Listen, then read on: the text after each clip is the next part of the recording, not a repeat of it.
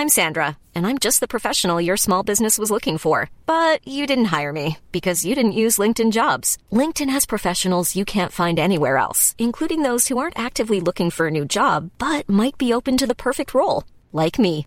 In a given month, over 70% of LinkedIn users don't visit other leading job sites. So if you're not looking on LinkedIn, you'll miss out on great candidates like Sandra. Start hiring professionals like a professional. Post your free job on linkedin.com/people today. Hey, it's Ryan Reynolds, and I'm here with Keith, co-star of my upcoming film, If, only in theaters May 17th. Do you want to tell people the big news?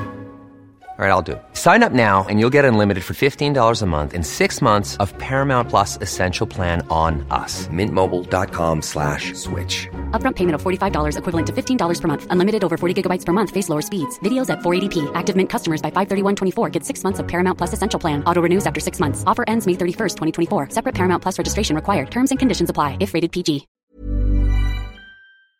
This episode, HDMI 2.1, was originally released February 11th, 2020. However, we have added a little bit about HDMI 2.1a to the episode. Enjoy.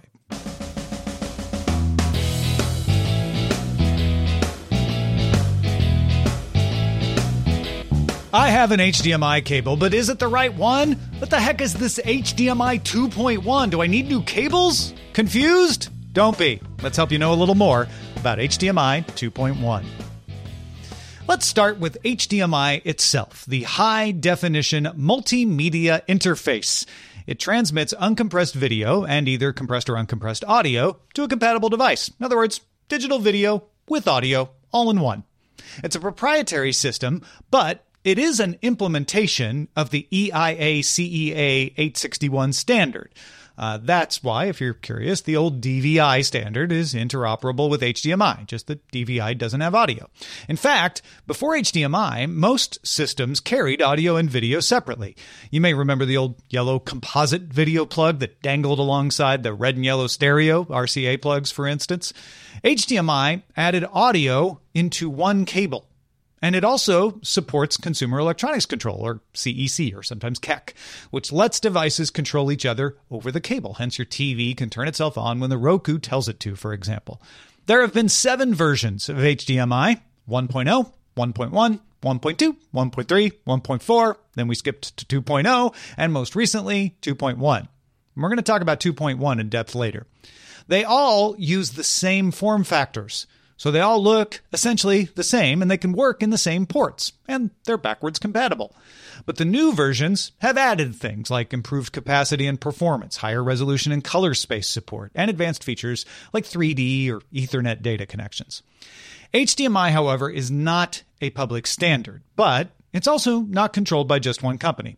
The founders were Hitachi, Panasonic, Philips, Silicon Image, Sony, Thomson, RCA, and Toshiba. Development of HDMI began April 16th, 2002, and products with HDMI started rolling out in late 2003. Control of HDMI was further diversified when the HDMI Forum was founded October 11th, 2015. That's an organization that manages HDMI development and now includes more than 83 members, and more than 1,700 companies have adopted HDMI. Oh, and HDMI also integrates the HDCP copy protection developed by Intel, but that's not part of HDMI. That's provided by an Intel subsidiary called Digital Content Protection LLC. Now, there's a rabbit hole we could go down of all the varying types of connectors and cables, but we're going to try to keep it simple here. There are technically five types of connectors. Type B, dual link, isn't even used by anyone because the maximum bandwidth of HDMI 1.3 makes the dual link unnecessary, so you can forget about that one. Type C is the mini connector. That's a smaller version of HDMI meant for mobile devices. You'll see this on cameras. And there's also Type D, an even smaller version that looks kind of like micro USB. There's Type E for automotive systems. That adds a lock to stop it from vibrating out of the port and adds some moisture and dirt prevention. But almost all the HDMI cables you're going to see are Type A. That's one you most likely see on your TV and desktop monitor. Now, those are the connectors, the ports, and the ends of the cable. There are different kinds of cables, though. In fact, before HDMI 2.1, there were basically three groups standard cables, up to 1080, high speed up to 4K, and premium high speed up to 18 gigabits per second with HDR. All those came with or without Ethernet support. There's also standard automotive HDMI cable for that automotive port. And along with the introduction of HDMI 2.1, there's now a new one called ultra high speed HDMI cable for up to 8K and 10K at 120 hertz. Keep in mind, the cables don't match up with the HDMI versions. That's going to really confuse some people, but we'll try to make it clear. Cable type only affects the bandwidth the cable can carry, and therefore the maximum resolution and refresh rate.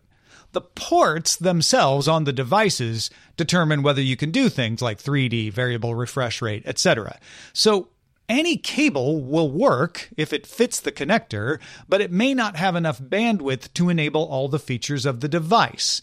And older cables can sometimes still handle newer features. So there's not a one to one correspondence between the cable's bandwidth and the HDMI version of the port it's connecting to. Yeah, I know, that's confusing. Your port is HDMI 1.4, but there's no such thing as an HDMI 1.4 cable. The cable just has a bandwidth capacity, right? And cables generally also, I'm sorry to say, don't label whether they are high speed, premium, high speed, etc. So, the second best method I've found to figure out what cables I have is to plug them in and see if the features work right, which can be really time consuming and annoying. The best method, and most wasteful, is to responsibly recycle all your cables and just buy new ones that you're sure are the right ones. Uh, but how do you even buy the right ones? Well, this I can make a little easier. You can pretty much ignore everything in an HDMI cable's description except the bandwidth. If it says 18 gigabits per second or higher, you're good to go for 4K 60 Hz HDR. If you're sure you have an HDMI 2.1 port on your television and you want to do 4K 120 frames per second, then you want to look for cables that say 48 gigabits per second. Older cables can do 4K, just not at 120 frames per second. Also, try only to buy certified cables, since companies who get certified get punished for lying about what the cables can do. And keep in mind that certified cables can't market themselves as a version number like HDMI 2.1. So if you see an HDMI version number in the marketing for a cable, be suspicious. The HDMI Forum even has an app for verifying genuine cables for both iOS and Android. That leads us to HDMI 2.1. Do you need a new TV or monitor that supports it? Well, here's what it means. HDMI 2.1 increases bandwidth support, as we mentioned with the cables, from 18 to 48 gigabits per second. It can support resolutions up to 10K and up to 120 frames per second. Not that you have any 10K content out there, but it can do it when it comes along. It also supports BT 2020 and 16 bits per color for wide color gamut. Now remember, each feature increases the bandwidth used. If you go from 1080p to 4K, you're sending more data. If you increase from 30 frames per second to 60 frames per second, you're also increasing the data. Do both at the same time, go from 1080p to 4K and up from 30 to 60 frames per second, and now you've increased data a lot more. Add in a little data for HDR and wide color gamut. Now you're seeing what I mean. HDMI 2.1 has higher bandwidth, so it can do more of those things at once. But if you were paying attention, you remember me saying that the cables were identified by bandwidth, but the connectors were the ones with the actual version, HDMI 2.1 type designation, because they don't just increase the capability of bandwidth, they also add features.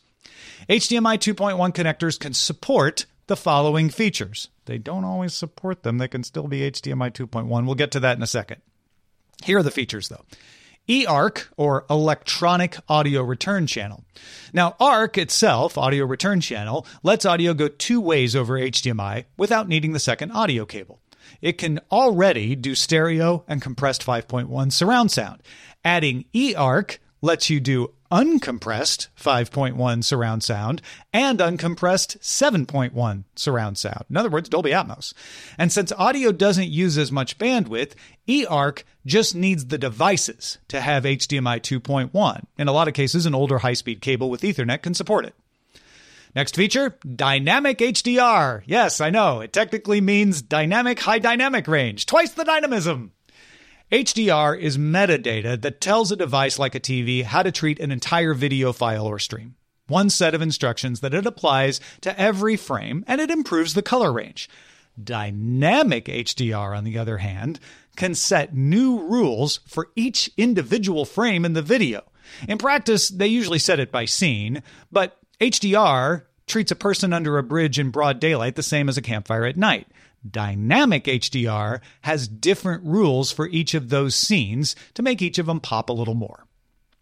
HDMI 2.0 offered partial support for dynamic HDR at 4K 60 frames per second, but HDMI 2.1 offers dynamic HDR all the way up to 4K at 120 frames per second.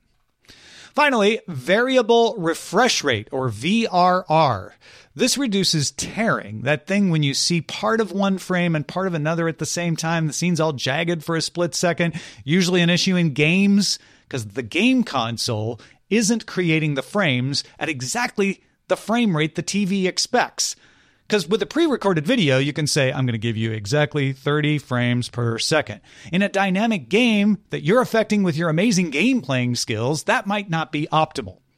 Variable refresh rate lets the console vary the rate in which it creates frames and send them when they're done. This reduces image artifacts like tearing. Now, if you're familiar with NVIDIA G-Sync or AMD FreeSync, it's similar. Both of those work only over DisplayPort, but new graphics cards like the GeForce RTX 3080 and the Radeon RX 6800 XT support game mode VRR over HDMI 2.1. And it also works on previous cables as long as you have 2.1 devices on either end. A companion feature of HDMI 2.1 is Quick Frame Transport, or QFT. That shortens the delay sending active video, so there's less time between you pressing a button and the laser hitting the alien's face. There's also Auto Low Latency Mode, or ALLM, that can automatically enable and disable gaming mode when you're playing a game rather than making you dig through the display's menu every time.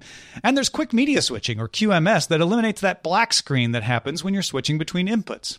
And then there's HDMI 2.1a. It's basically the same as HDMI 2.1, but adds support for source based tone mapping, or SBTM. This lets content sources optimize the content for HDR, so you don't have to do it manually. It can be added with a firmware update, but that doesn't mean your particular device has done that. You'll need to check with your manufacturer to tell. And you can't rely on the port label either, not just because an older port can be upgraded with firmware. It's also because just because HDMI 2.1 or 2.1a can support a feature doesn't mean a device with the HDMI 2.1 or 2.1a certified connector has to support it. To get certified as HDMI 2.1a, you just have to support one of the features in the spec. One. The connector just makes those features possible. The device still has to implement it. So, for example, it's possible to get a TV with HDMI 2.1a that doesn't support eARC because the TV maker didn't implement it. Or it might do eARC but not high frame rates. And it might support HDMI 2.1 and have five HDMI ports, but only one of them is HDMI 2.1. It could even label a port HDMI 2.1a and not support the SBTM feature that was added in 2.1a. I say this not to confuse you, but to remind you that HDMI 2.1 and 2.1a is not a shortcut for has all the features. When you're buying the device, make sure it supports the features you want. So, do you need it? If you want 4K at 120 frames per second, especially if you have a PlayStation 5 or Xbox Series X, if you want dynamic HDR, or if for some reason you really want 8K at 60 frames per second, then yeah, HDMI 2.1 might be for you. In other words, I hope you know a little more about HDMI 2.1.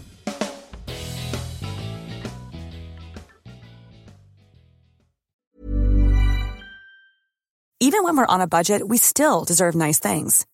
Quince is a place to scoop up stunning high end goods for 50 to 80% less than similar brands. They have buttery soft cashmere sweaters starting at $50, luxurious Italian leather bags, and so much more. Plus, Quince only works with factories that use safe, ethical, and responsible manufacturing. Get the high-end goods you'll love without the high price tag with Quince. Go to quince.com/style for free shipping and 365-day returns. Mom deserves the best, and there's no better place to shop for Mother's Day than Whole Foods Market. They're your destination for unbeatable savings, from premium gifts to show-stopping flowers and irresistible desserts. Start by saving 33% with Prime on all body care and candles. Then get a 15-stem bunch of tulips for just $9.99 each with Prime. Round out Mom's menu with festive rosé, irresistible berry chantilly cake, and more special treats. Come celebrate Mother's Day at Whole Foods Market.